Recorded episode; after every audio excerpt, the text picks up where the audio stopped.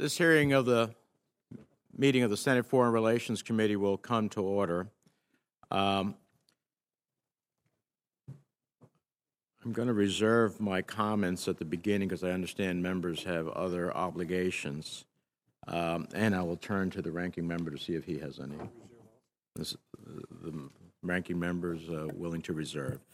Uh, Without objection, I would like to consider in block two Foreign Service Officer promotion lists and 14 nominations that have been noticed for uh, this business meeting. Is there any objection to that process? If not so ordered, um, I would like to um, call a vote in block on the Foreign Service Officer promotion lists and the 14 nominations that have been listed for the business meeting. Um, Look, look, moved by Senator Cardin, is there a second? Seconded by Senator Shaheen. Uh, All those in favor? Mr. Chairman, Yes, Senator Risch. ca- can you clarify that? What are, what are we voting on the? We're- we're I understand the Foreign Service, uh, We're voting in block, uh, the two Foreign Service Officer promotion lists and the 14 nominations that were noticed for the business meeting. does that include uh, Burns, Emanuel, et cetera? It does. Those are all the people who were listed on the uh, meeting notice. Um, In that case, I'd like to reclaim my time. Are- you not going to speak to the noms? Mr. Uh, I I am not right now in order to uh, Yeah, ex- be able to accommodate others. Right, I- I'm Happy to sit and listen to everybody as long as they want afterwards. Um, I- I'm going to briefly Senator Risch. Thank you. Uh, First of all, uh, I want to speak to just a a handful of these briefly. Uh, uh, As far as Nick Burns to be ambassador to China, believe Ambassador Burns has the requ- requisite experience and knowledge to advance our interests in today's global strategic competition. I plan to support his nomination. Nick Burns has been around a long time. I've known him a long time, probably no more, uh, no better ambassador uh, as far as being able to represent the U.S. interests. Uh, and uh, he's, uh, he is committed. He'll support a strong U.S. military deterrent in the Indo-Pacific and advance policies that help Taiwan uh, implement its asymmetric, asymmetric defense strategy. I'm also encouraged by his commitment not to take any steps to trade away U.S. interests for the sake of climate cooperation with China. I will engage with him often to ensure he keeps these commitments. On the nomination of uh, Mayor Rahm Emanuel to be ambassador to Japan, Mayor Emanuel and I disagree about most of our politics, but we agree that Japan is the cornerstone of our Indo-Pacific strategy, and it is our greatest asset in the strategic competition with uh, with China. That alliance is built on shared values and trust and mutual defense commitments, chiefly extended nuclear deterrence. To put it bluntly, a no first use or sole purpose which is a euphemism for no first use policy, would be a betrayal of the alliance with Japan and, and determined to our broader posture in the region. I've communicated that uh, to uh, Mayor Emanuel in no uncertain terms. I believe he understands that, and I believe he agrees m- with me. I guess we'll see. I plan to support his nomination. However, expect he will use his position and firsthand experience he'll gain in the region to advocate against a no first use or uh, uh, sole purpose policy, and uh, I'm going to count on that uh, with him. Ambassador Barbara Leaf is a qualified career diplomat with 25 years' experience, much of which she spent within the Bureau of Near Eastern Affairs. She is well suited to lead this bureau, but I have major concerns where, uh, where the administration seems to be going with its Middle East policy.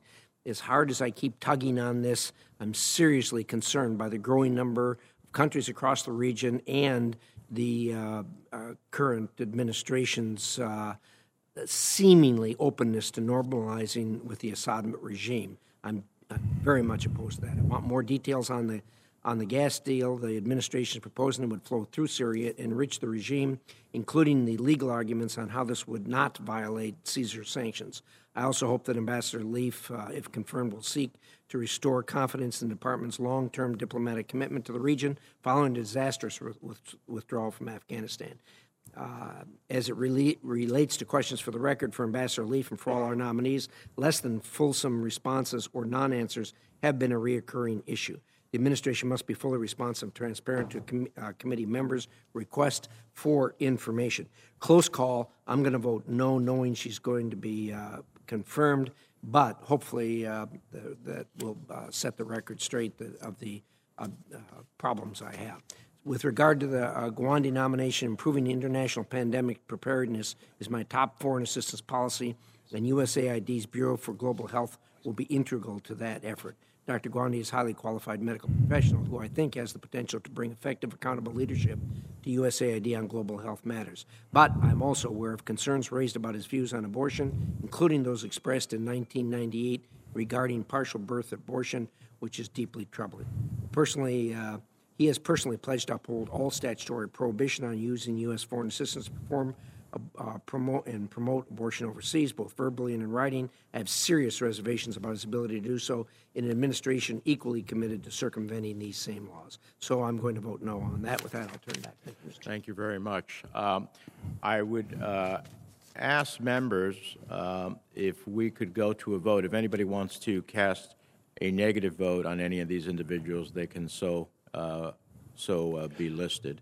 Mr. Chairman, Is there any other member, Senator? Uh, yes, i- as I understood in conversation with the staff, I would ask for a separate voice vote on uh, nominee number 13 to be ambassador to China, to uh, Japan.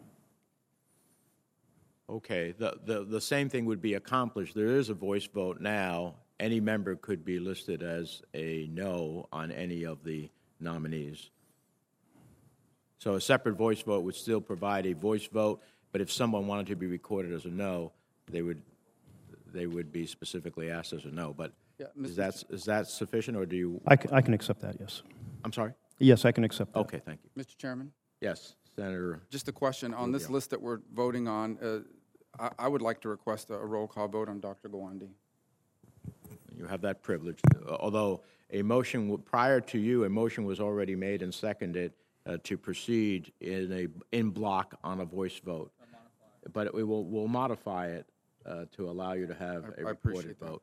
I- Is your request that we re- reserve our comments till after the votes? Yes, please. And so, since you've asked for a roll call vote on Mr. Gawande, the clerk will call the roll on Mr. Gawande.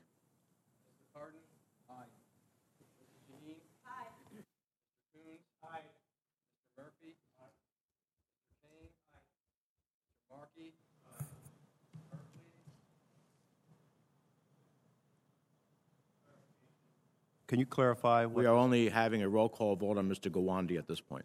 on which nominee? Gawande? Yes, aye, thank you. Booker. Aye. Scott. Aye. Van Hollen.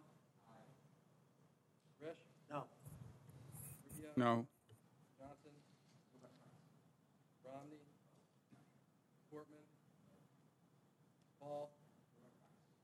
Young. Barrasso. Cruz.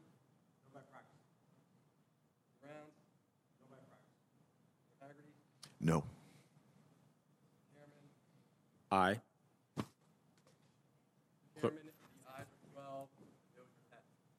and the nominee is favorably reported to the Senate. Uh, So we will proceed to the previous standing order, which is to consider in block two Foreign Service offer uh, officer promotion lists, and now 13 nominations, uh, having Gawande already been taken care of, that have been noticed for this business meeting. And the clerk will call the roll.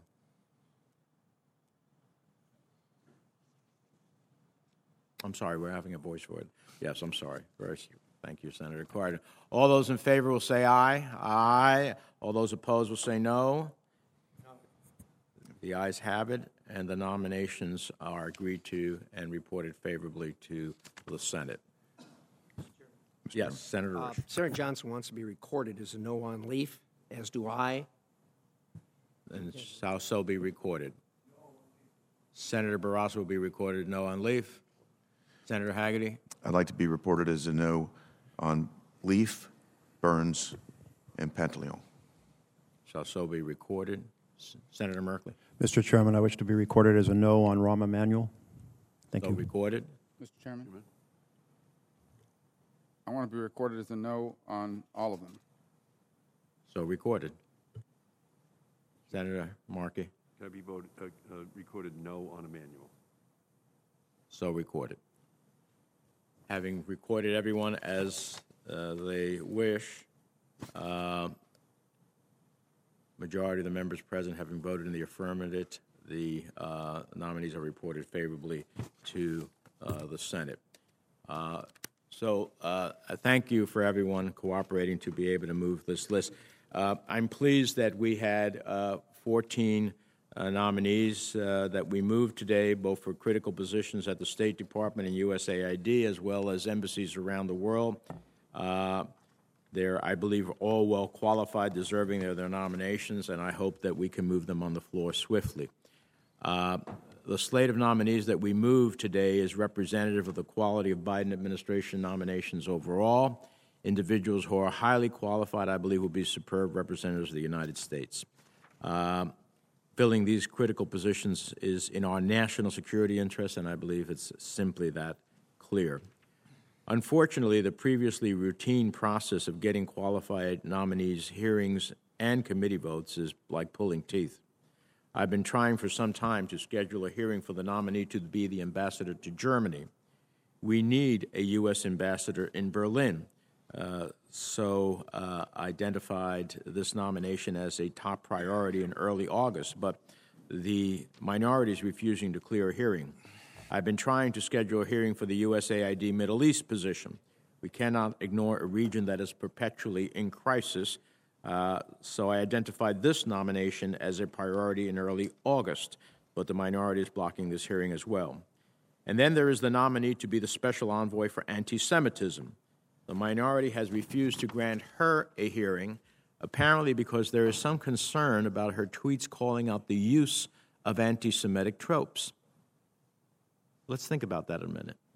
We don't want the person nominated to advance our global efforts against anti Semitism to call out anti Semitism. I sincerely hope that's not the position of the minority and that we can move these nominees forward expeditiously. I also have to note there are nominees ready for a committee vote who the minority won't clear. The tradition of this committee has always been to try to put nominees expeditiously on a business meeting agenda for an up or down vote if they've turned in their QFRs. Yet that's not happening. Take Sarah Margon or Mallory Stewart, two qualified nominees for important assistant secretary positions. They have fully responded to hundreds of QFRs, and they did so in time to be put up on the last business meeting. Yet the minority refused to allow a vote when we last met for that business meeting. Now, I could understand this refusal to clear nominees if, like Senator Risch, when he was chair, I had broken comity. But that's not the case. To the contrary, I have bent over backwards, despite all kinds of obstacles, to work with the ranking member and have noticed only those nominees that he has cleared. I repeat, every single nominee who has had a hearing or a business meeting vote this Congress has been with the explicit approval of the ranking member. But I'd ask the ranking member does he not share the urgency to get these critical foreign affairs and national security positions filled? Why the delays? Why the obstacles? I know that Senator Risch, in justifying uh, repeatedly breaking comity last Congress, you told the committee that you believed in getting the facts out there at a hearing and letting the members decide. So I'd ask that you live by your own standard and that you give these nominees their day before the committee. If you or other members want to vote against them, as we just had a series of votes against some of these nominees, so be it. But let's get it done. They deserve hearings and committee votes, not months of delay. We owe it to the American people and to our national security. So I'd ask you and urge you to commit today here at this meeting to hearings the week of November 15th for at least Dr. Amy Gutmann, Deborah Lipstadt, Tamara Wittes, and Ambassador John Bass, and to agreeing to committee votes in short order after these hearings. I'd similarly ask you to commit to votes on Mallory Stewart and Sarah Margon. So uh, I hope we can get those commitments and we can break this logjam and move forward. They've answered hundreds of QFRs. They've answered hundreds of revised requests to QFRs. They have done everything that can do to be poised, at least for a hearing and or a committee vote. We should give them that opportunity and let the chips fall where they may. Senator Risch. Well, thank you, Mr. Chairman. I, uh, Uh, fir- First of all, let me say that you and I have discussed this on numerous occasions. I've expressed to you and express again here that uh, I like to see these people in place. I was a governor. I know that uh, you can't govern without having your people in place, and that is why we have processed 50 of them over the last month and a half. Uh, the, the fact of the matter is that uh, uh, it it, it's not going to be a situation where uh, where we're going to roll over on ones that we're not done with. And uh, uh, Gutmann is a good example. If you want to take that as the poster child for this, uh, as you know, uh, in her previous position, uh, there were millions and millions of dollars went from China into the institution that she ran. this is a, a, complex matter. We're looking at it, and we will get to, to a conclusion on that. As far as the others, there's only one, and I think I've communicated to you already that I'm I'm not going to agree agree to putting on. Uh, and I guess uh, you're the chairman of the committee. If you want to put it on, you won't hear any whining from me. Uh, on the others, uh, again, we're working on them in good faith, but with as many as we've had, as I indicated, we've cleared 50 of them over the last month and a half. You can't say that we're not acting uh, in good faith. We are. We're not dragging our feet on these, with the exception of the one that I've identified to you. And uh, uh, so we, we will continue to work uh, and on behalf of our obligation to, to assure that we have a legitimate hearing on these and people can make their decision on them, we will do so. Uh, we should give credit for the vast majority of them that we've already cleared. So, thank you, Mr. Chairman. Senator Cardin. Uh, Mr. Chairman, thank you very much. And uh, to Senator Risch's point, let me just underscore the concerns that I have that have been expressed by our chairman. I represented the United States this morning in an international meeting of the Helsinki OSCE Parliamentary Assembly. I am the special representative for anti Semitism, racism, and intolerance, and the head of the U.S. delegation to the OSCE Parliamentary Assembly. Along with Senator Wicker, we represented America today and one of our principal topics is the rise of hate, the rise of intolerance, the rise of anti Semitism globally. And we're working very hard with U.S. leadership to get our European allies for an action plan at the ministerial meetings taking place in December.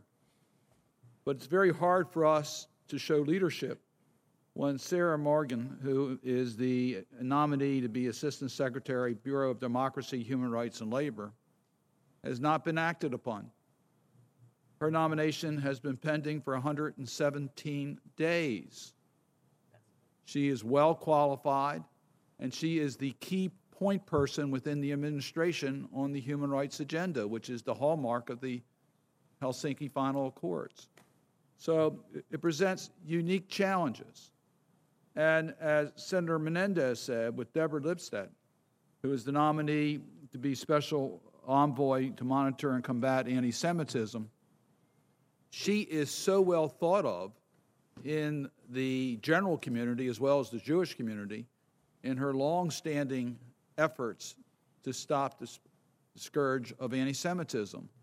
So, uh, as a person who is be no surprise to the members of this committee, as I raise human rights at just about every one of our hearings and what our nominees are planning to do on behalf of human rights and advancing American values globally, it's our responsibility to act on these positions.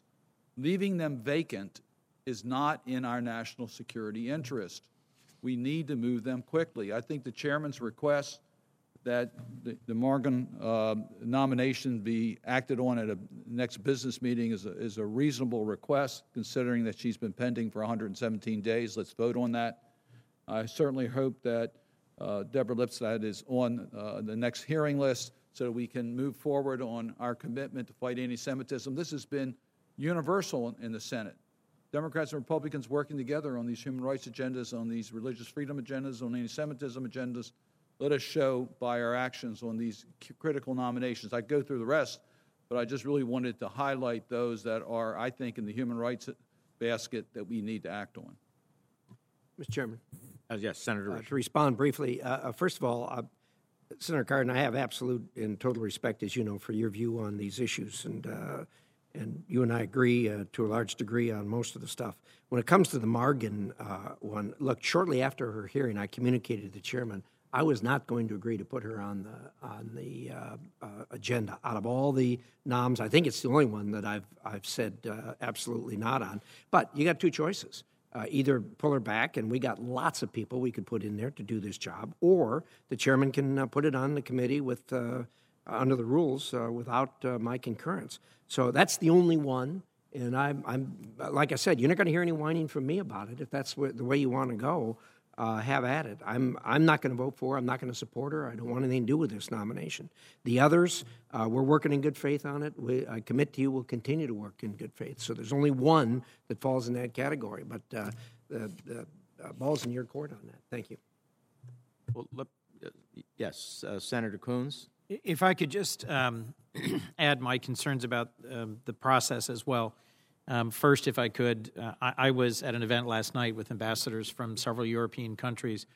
Our not having ambassadors to our critical allies like Germany um, is a significant, um, I think, impediment to our effective diplomacy around the world. I'm pleased that we moved uh, Nick Burns for China and Rahm Emanuel for Japan and a dozen others today, but frankly, it's November and we don't have ambassadors to most of the countries of the world. It's November. Um, so, you know, first, Penn is a very complex organization. It's got a $7 billion annual operating budget, and I respect the right of any member to ask QFRs about the details of the operations of an organization that someone who is nominated leads. Um, but I think the, the detail that is being pursued in the case of the nominee for ambassador to Germany um, is at this point delaying and holding up a, a nominee who ought to be moving forward. Um, I also spent a lot of time uh, with a Republican colleague uh, crafting uh, the Development Finance Corporation, the DFC. Um, there is a very capable um, nominee for that, um, Scott Nathan, who I've worked closely with, who's got a lot of relevant background. Um, a- and I, I really hope we can move forward with a confirmation hearing for Scott Nathan um, the week that we get back, the week of November 15th, in the absence of having a nominee. This is our best answer to the Belt and Road Initiative, to providing development finance that works in the developing world, and not having someone um, with relevant investment community experience and development leadership experience uh, confirmed, I think, is a huge missed opportunity. So I hope um, the minority will allow us to proceed with a hearing for Scott Nathan when we return. Briefly, very briefly, Mr. Chairman, uh, that, you know, the numbers speak for themselves. We're moving faster here than we did in the last Congress. Uh, I, I'm with you. I've, I've never understood since I joined this committee why it takes so long under either Republican or Democrat uh, administrations to not get people in place. You can't operate the government without it. I'm in full concurrence on that. We're, uh, like I said, we've got we've kicked 50 of them out of here. The, the the backup right now really isn't here as much as it is on the floor and that's neither, I have no control of that. I don't think Senator Menendez has any control over that. That's between uh, people who are at a higher pay grade than we are. Uh, But uh, I'm, I'm with you. I think we get, need to get these, uh, uh, most of these uh, moved on and in place.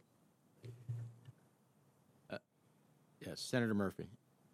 Uh, Thank you very much, uh, Mr. Chairman. Uh, Just briefly, to to reiterate, um, and to put some numbers behind the problem on the floor, uh, right now, we have five ambassadors that have been confirmed by the full Senate. By this time in Donald Trump's first term, there were 32 ambassadors that had been confirmed by voice vote, by voice vote.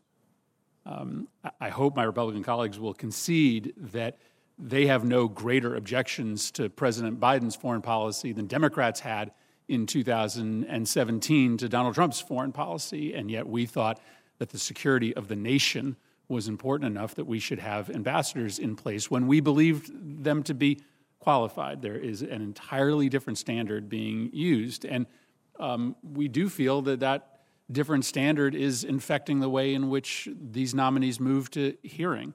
Um, let me just speak very briefly to Tamara Wittes, who is the USAID Assistant Secretary nominee to cover the Middle East.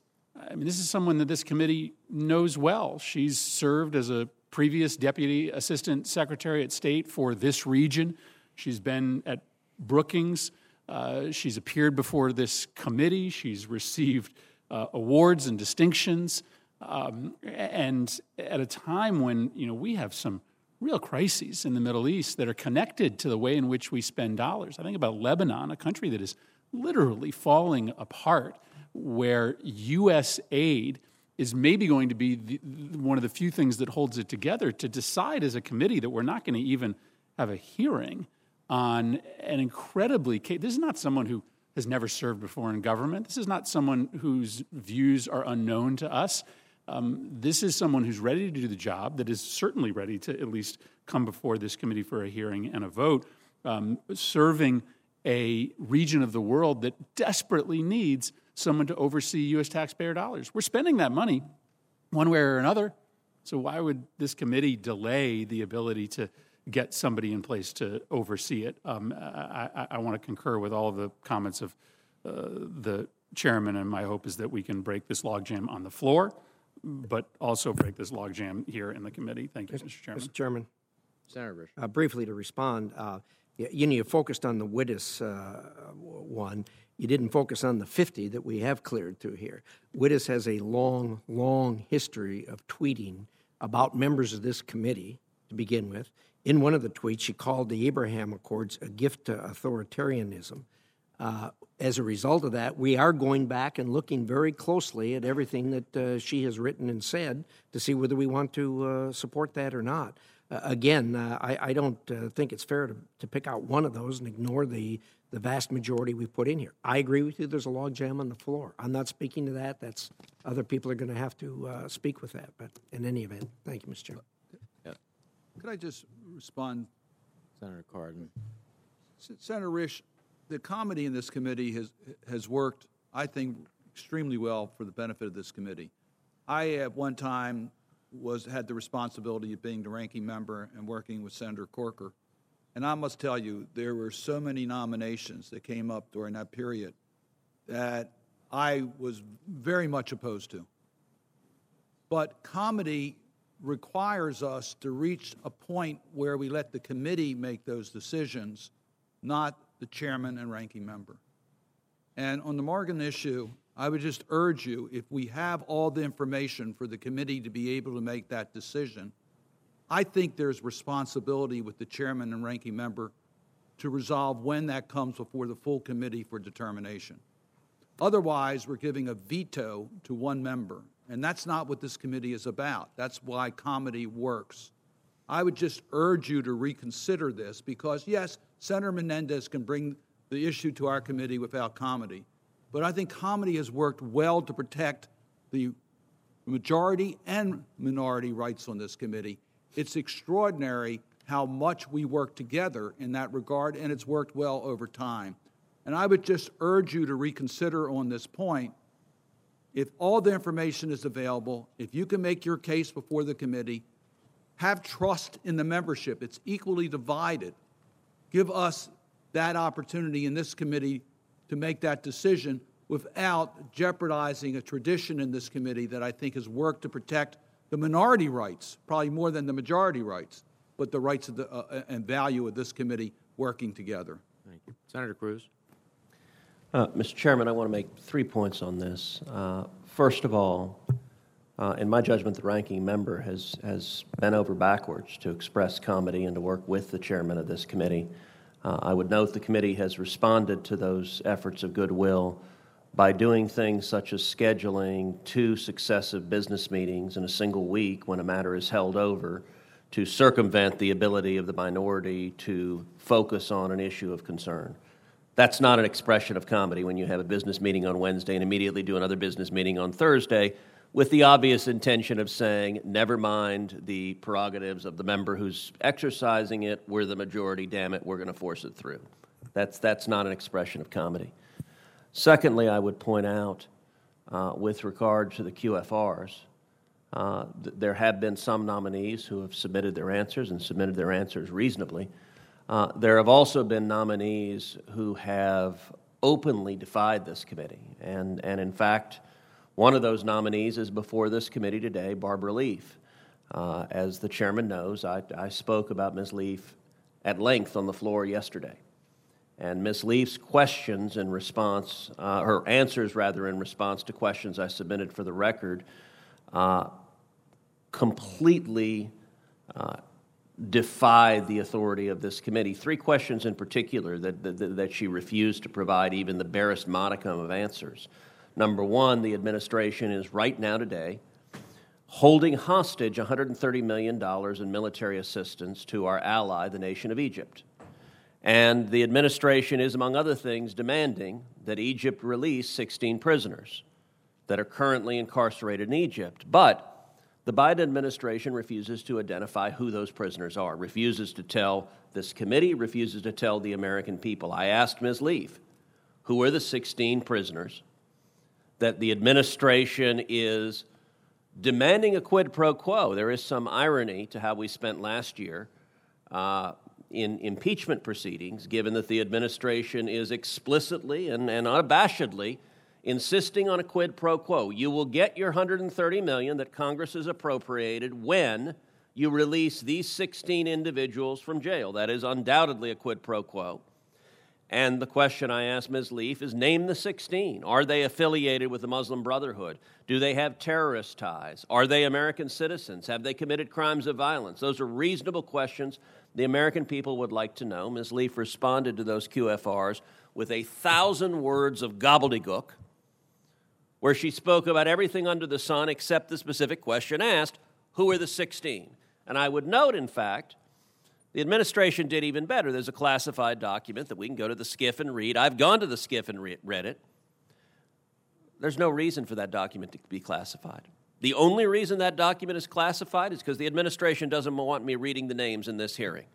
It is purely a public relations ploy to keep that document classified Ms. Leaf is defying this committee's authority. Likewise, the second question I asked Ms. Leaf the State Department issued a written guidance to its employees prohibiting them from using the words Abraham Accords. They're so opposed to the historic peace deals that were signed last year that they've forbidden using Abraham Accords. And I was note, even though there have been some Biden nominees that have had the courage to defy that State Department guidance, uh, it continues to have force. On September 13, U.S. Ambassador to the UN Thomas Greenfield gave an entire speech about the Abraham Accords in which she didn't utter the words Abraham Accords. Instead, she used the banal euphemism normalization agreements. Likewise, on October 13th, Secretary Blinken met with Israeli Foreign Minister Lapid, and the spokesperson, spokesperson read out again just used the words regional normalization efforts.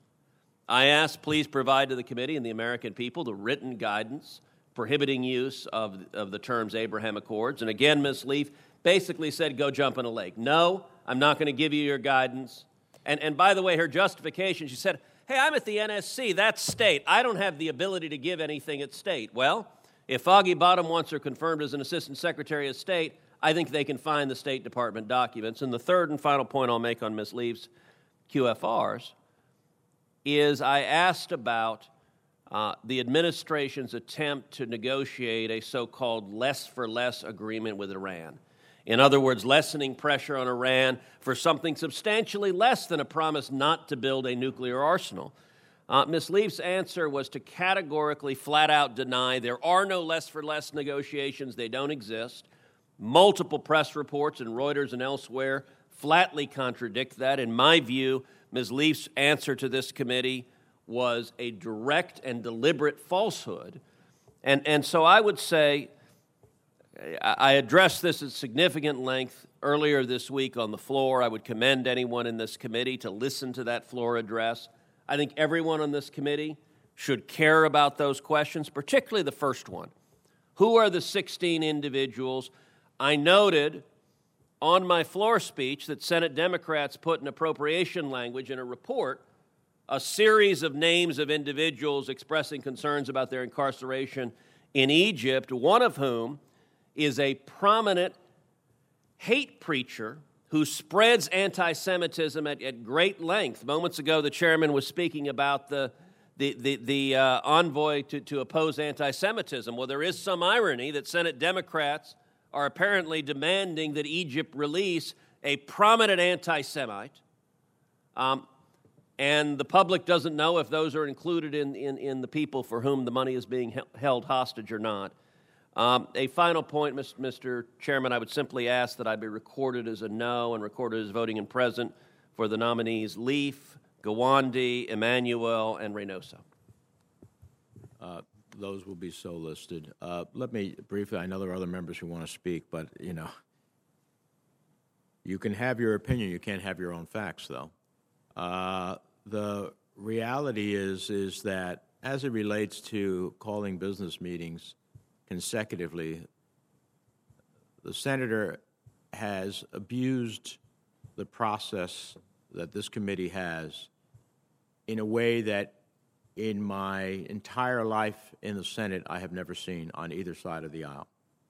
So when you're going to do it indiscriminately and in a buckshot approach, it then calls for the ability to break an indiscriminate process with an opportunity for members to cast their vote. Now, that, by the way, was done on occasion under Republican majorities. I never heard the senator complain about it.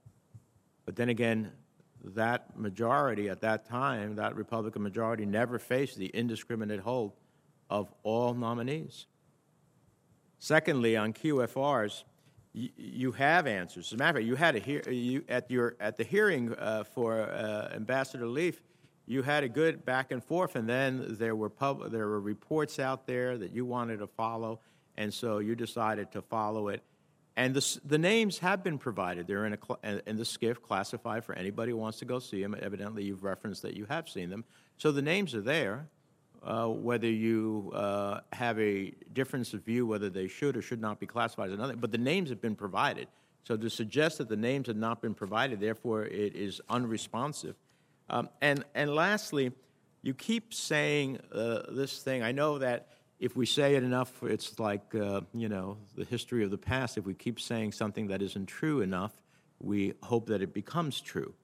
The reality is, is that I have heard the Secretary of State, I have heard Ned Price, the spokesperson for the State Department, and others, including those nominees before this committee, consistently refer to the Abraham Accords as the Abraham Accords. Now, the Secretary of State is the highest person in the federal government as it relates to foreign policy outside of the president.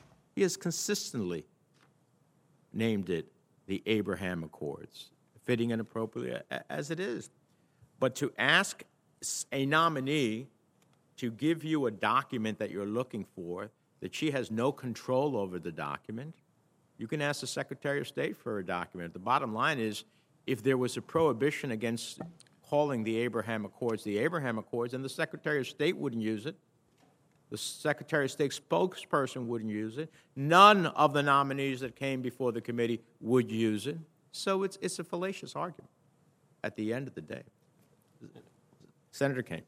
Um, thank you, Mr. Chair. I, I, think the numbers don't lie. Um, what Senator Murphy said was correct that Democrats had major objections to Donald Trump's foreign policy, but by this time, nearly 40 ambassadors had been confirmed 32 by voice vote and others by recorded vote.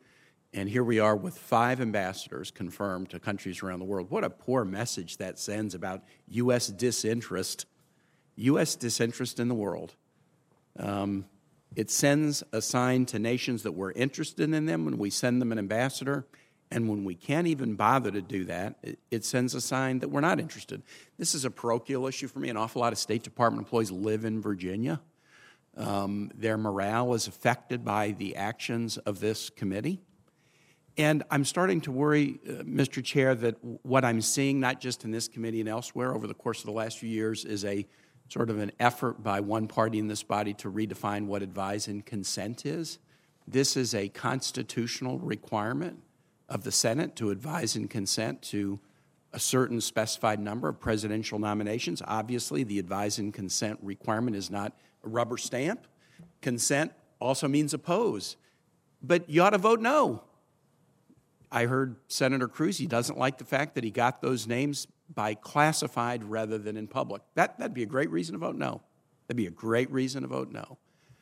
But what I've seen in this committee and others is an effort to switch advice and consent to not voting no, but just delaying action in an inappropriate way. And, and why delay action rather than vote no? Because you can avoid accountability for it. A yes or no vote, you got to explain. There's going to be some accountability for it. and most of us are proud to vote yes or no and explain, but avoiding votes, boy, what a slick trick. If we can figure out a way to avoid votes, we never have to explain, we never have to be accountable for it, and I think that's basically an undermining of the responsibility that's an important one that the Senate has of offering advice and consent on nominations. So, Mr. Chair, as far as I'm concerned, you know, Senator Risch has, has made an offer to you that you have the ability to put things on without his approval. You're a fair minded individual. You don't put up with um, nominees not providing full responses to this committee because I've seen you be upset when they didn't under both Democratic and Republican presidents. I feel like if you feel that a file is complete and that questions have been answered, and even if they're not answered to somebody's satisfaction around this dais, if you think they've been answered in a reasonable way, I think we ought to be having hearings and we ought to be, ha- we ought to be having votes and let people go on the record and express whether they're happy or unhappy with nominees. But this effort to avoid the advise and consent function by basically playing kind of a four corners basketball game where nobody's accountable for votes is very debilitating. It sends a horrible message around the world, and I think it undermines a responsibility that the Senate should take very seriously. Thank you. Mr. Chairman. Let, let me uh, turn to others who have not had an opportunity. Senator Merkley. Uh, thank you very much, Mr. Chairman. The um, question we're wrestling with is whether this committee can do its job in a day of intensified partisanship, partisanship that is uh, fueled and amplified uh, through separate cable channels, through intensive social media campaigns. And I would argue that it is the responsibility of the chair and the ranking member to resist manifesting that accelerated, intensified partisanship in the context of the responsibilities of this chamber. We are the Foreign Relations Committee. Only five ambassadors have been confirmed by the Senate. As Senator Murphy pointed out, 32 were done by voice vote at the first year, uh, or to this point, in the first 10 months of the Trump administration. Five ambassadors. Now, the ranking member has pointed out that there is an alternative to comity, that you, Mr. Chairman, can put ambassadors up regardless of his consent. But you, as I understand it, are saying let's try to have a partnership between the Democratic and Republican leadership to make this committee work together for its responsibilities for America, for our diplomacy in the world. So I beseech that I encourage the chair and ranking member ponder this question. We have a responsibility that rises above the partisan rants of the membership. I think everyone here has expressed in tweets and speeches their frustrations, their anger with the other party. But this committee has a higher responsibility to make the executive effective in the world. We are in a competition with China, if you have not noticed. They're saying the, the decisive nature of an authoritarian control gets things done. And they're pointing to America and saying, look, America can't make decisions on fundamental issues. And they might put as a poster child this committee right now that has only been able to confirm, pass on five ambassadors in 10 months. That's one ambassador every two months. This is an unacceptable, tragic outcome. It has to be addressed. And there are positions other than ambassadors. Mallory Stewart, up for Assistant Secretary for Arms Control, Verification, and Compliance. We are all concerned about China's new weapons strategy in the nuclear category. We are all concerned about the, the Russian program of nuclear technology weaponry. We're all concerned with the risk of the stability of nuclear war and nuclear proliferation. We have a nuclear posture review underway without the leadership of a person in this role. So, she should be come before this committee and we should vote yes or no. But we shouldn't sit on such an important position and not act. That is failing our responsibility for the security of this nation. Thank you, Mr. Chairman. Uh, Mr. Chairman. I'm going to turn to Senator Shaheen, who hasn't had an opportunity, then I'll turn to you.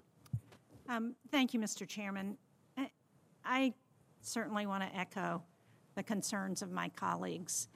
And, you know, during the previous administration, I- I tried to vote for those nominees who I thought were qualified, who I could support, and vote against those who I didn't support.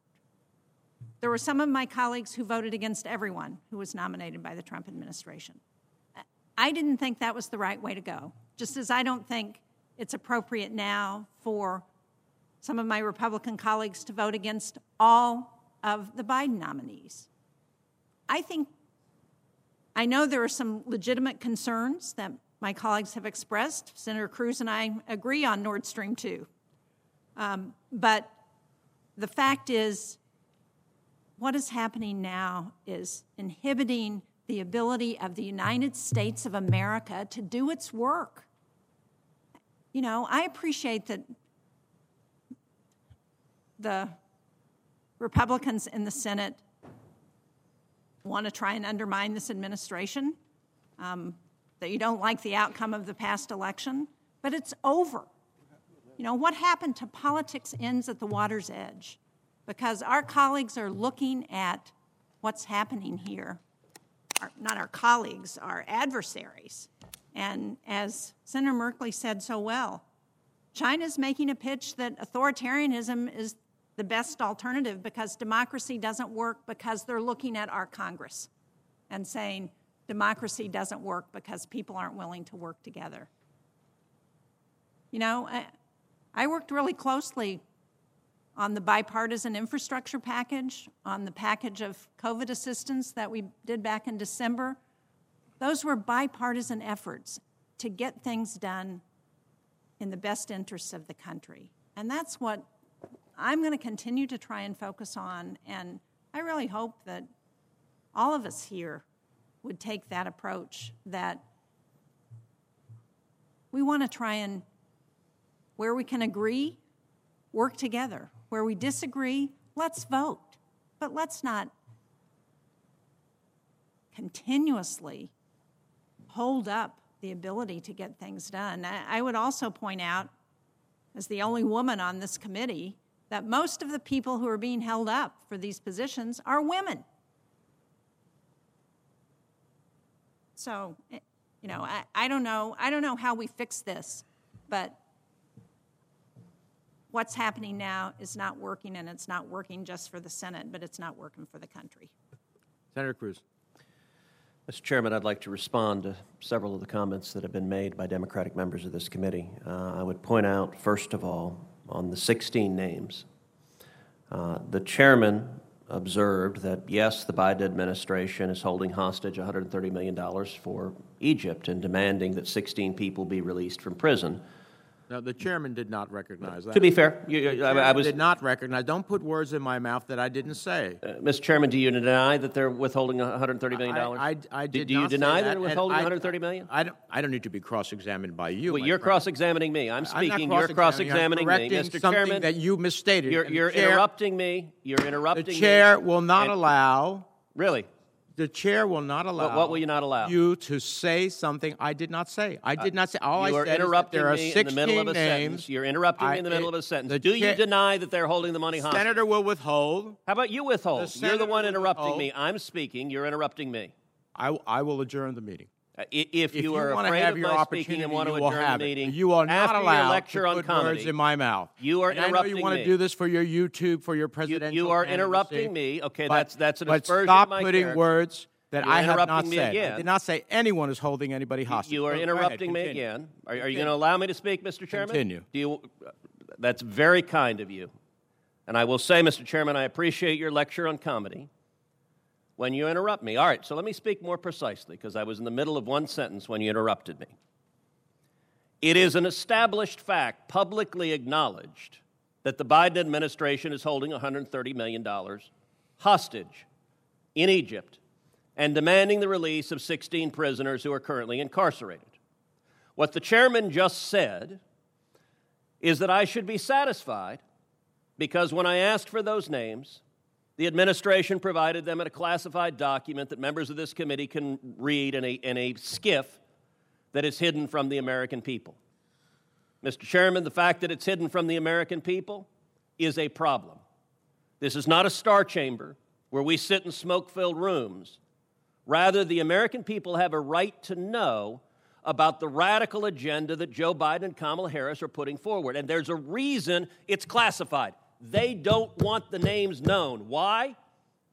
Because, look, under Barack Obama, the Obama administration repeatedly and vocally supported the Muslim Brotherhood, a terrorist organization that murders Americans, that murders Israelis, that is virulently anti Semitic. When we saw over a million people standing in the streets of Cairo, they were holding up signs saying America supports the Muslim Brotherhood because the Obama Biden administration had a policy of supporting the viciously anti American terrorists in the Middle East. Why does Joe Biden not want those names released? Because they can't defend the names on the list.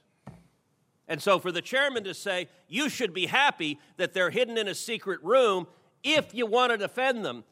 Senator Kaine talked about accountability. Let's have some accountability. Let's talk about the 16 names. And the American people want to know why Joe Biden and Kamala Harris are trying to force our allies to release people who may well be a national security threat to the United States. Secondly, on the Abraham Accords, the chairman pointed out, said, well, there are members of the State Department who use those words, which is something I acknowledged in my remarks. Yes, there have been individual members of the administration who have defied those orders.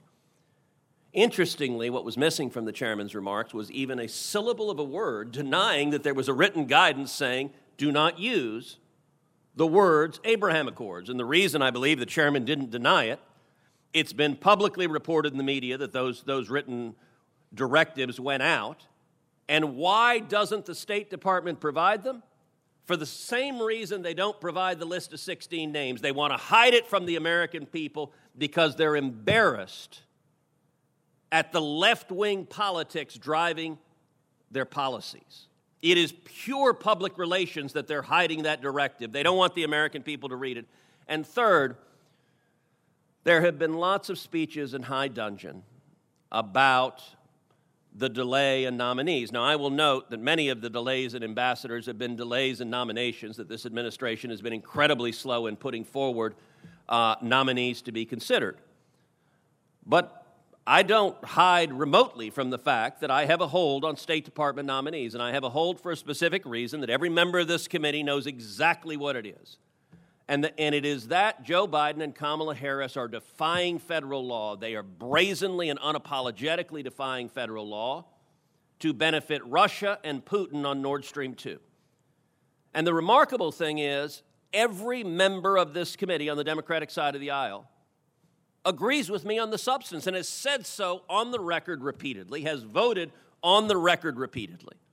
The members of this committee know the Nord Stream 2 pipeline, if it goes online, will hurt America, it will hurt Europe, and will, it will enrich Putin and any successor tyrants in Russia for generations to come.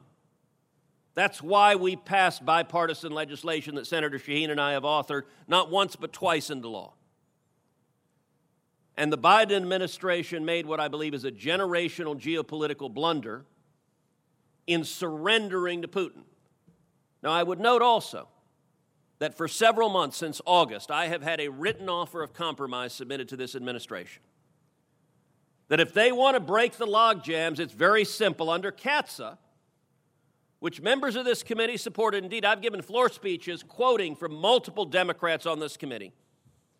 CAATSA provides, it is a statute that provides if the administration wants to waive sanctions on Russia, it triggers an automatic override vote in Congress. And I've said it's very simple if the administration will waive the sanctions under CAATSA and trigger the override vote, I'll lift my holds.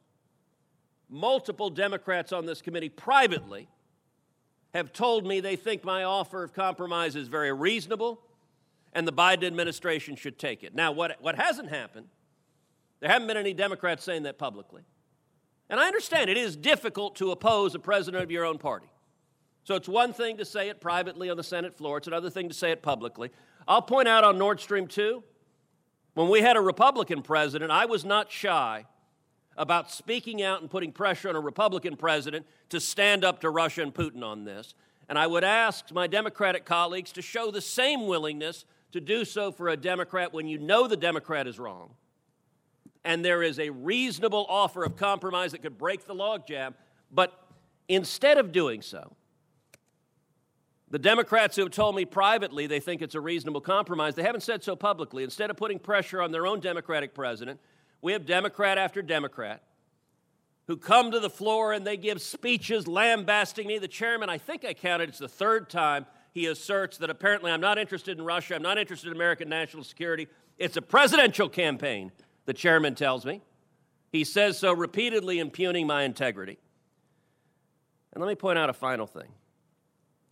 Senator Kaine talked about accountability.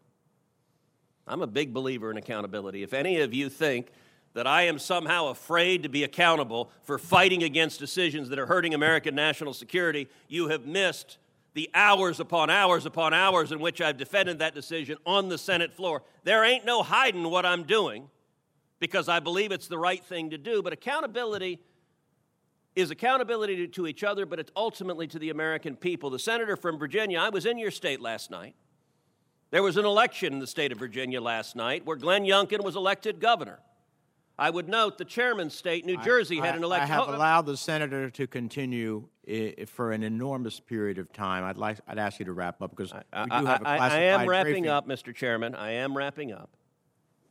And my point is simple. Last night, in a political earthquake, the voters in Virginia elected a Republican governor. Last night, in a political earthquake, the voters of New Jersey may have done the same thing. I checked this morning, it's, it's 1,500 votes separating the two, and they're still counting votes.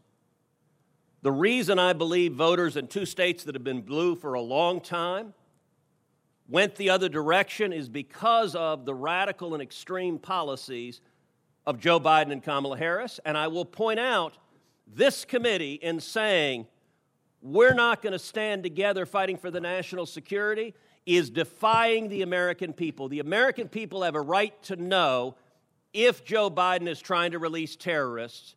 And, and simply the partisan loyalty of Democrats is not furthering the responsibility Thank you. Thank you of this very committee. Much. Thank you for the political lesson. Let me first say that holding 130 million is not by it, it is pursuant to congressionally passed legislation. So you can't keep saying that it's not, it's congressionally passed legislation. Number two is I never said you should be happy that the names are available. You, you once again uh, try to misclassify what the chair said. I just said that they are available to you and to any other member in the SCIF. I didn't say you need to be happy for it. Uh, and as it relates to Nord Stream 2, let me just say what you're suggesting is that a member of the Senate, and in this case, a member of the Senate in the minority, can dictate the policy to the executive branch in order to get their nominees through. Well, I've seen casting votes to suggest what that policy should be, but I have never seen the hostage taking of career nominees in order to achieve them. With the thanks of the committee, this meeting is adjourned.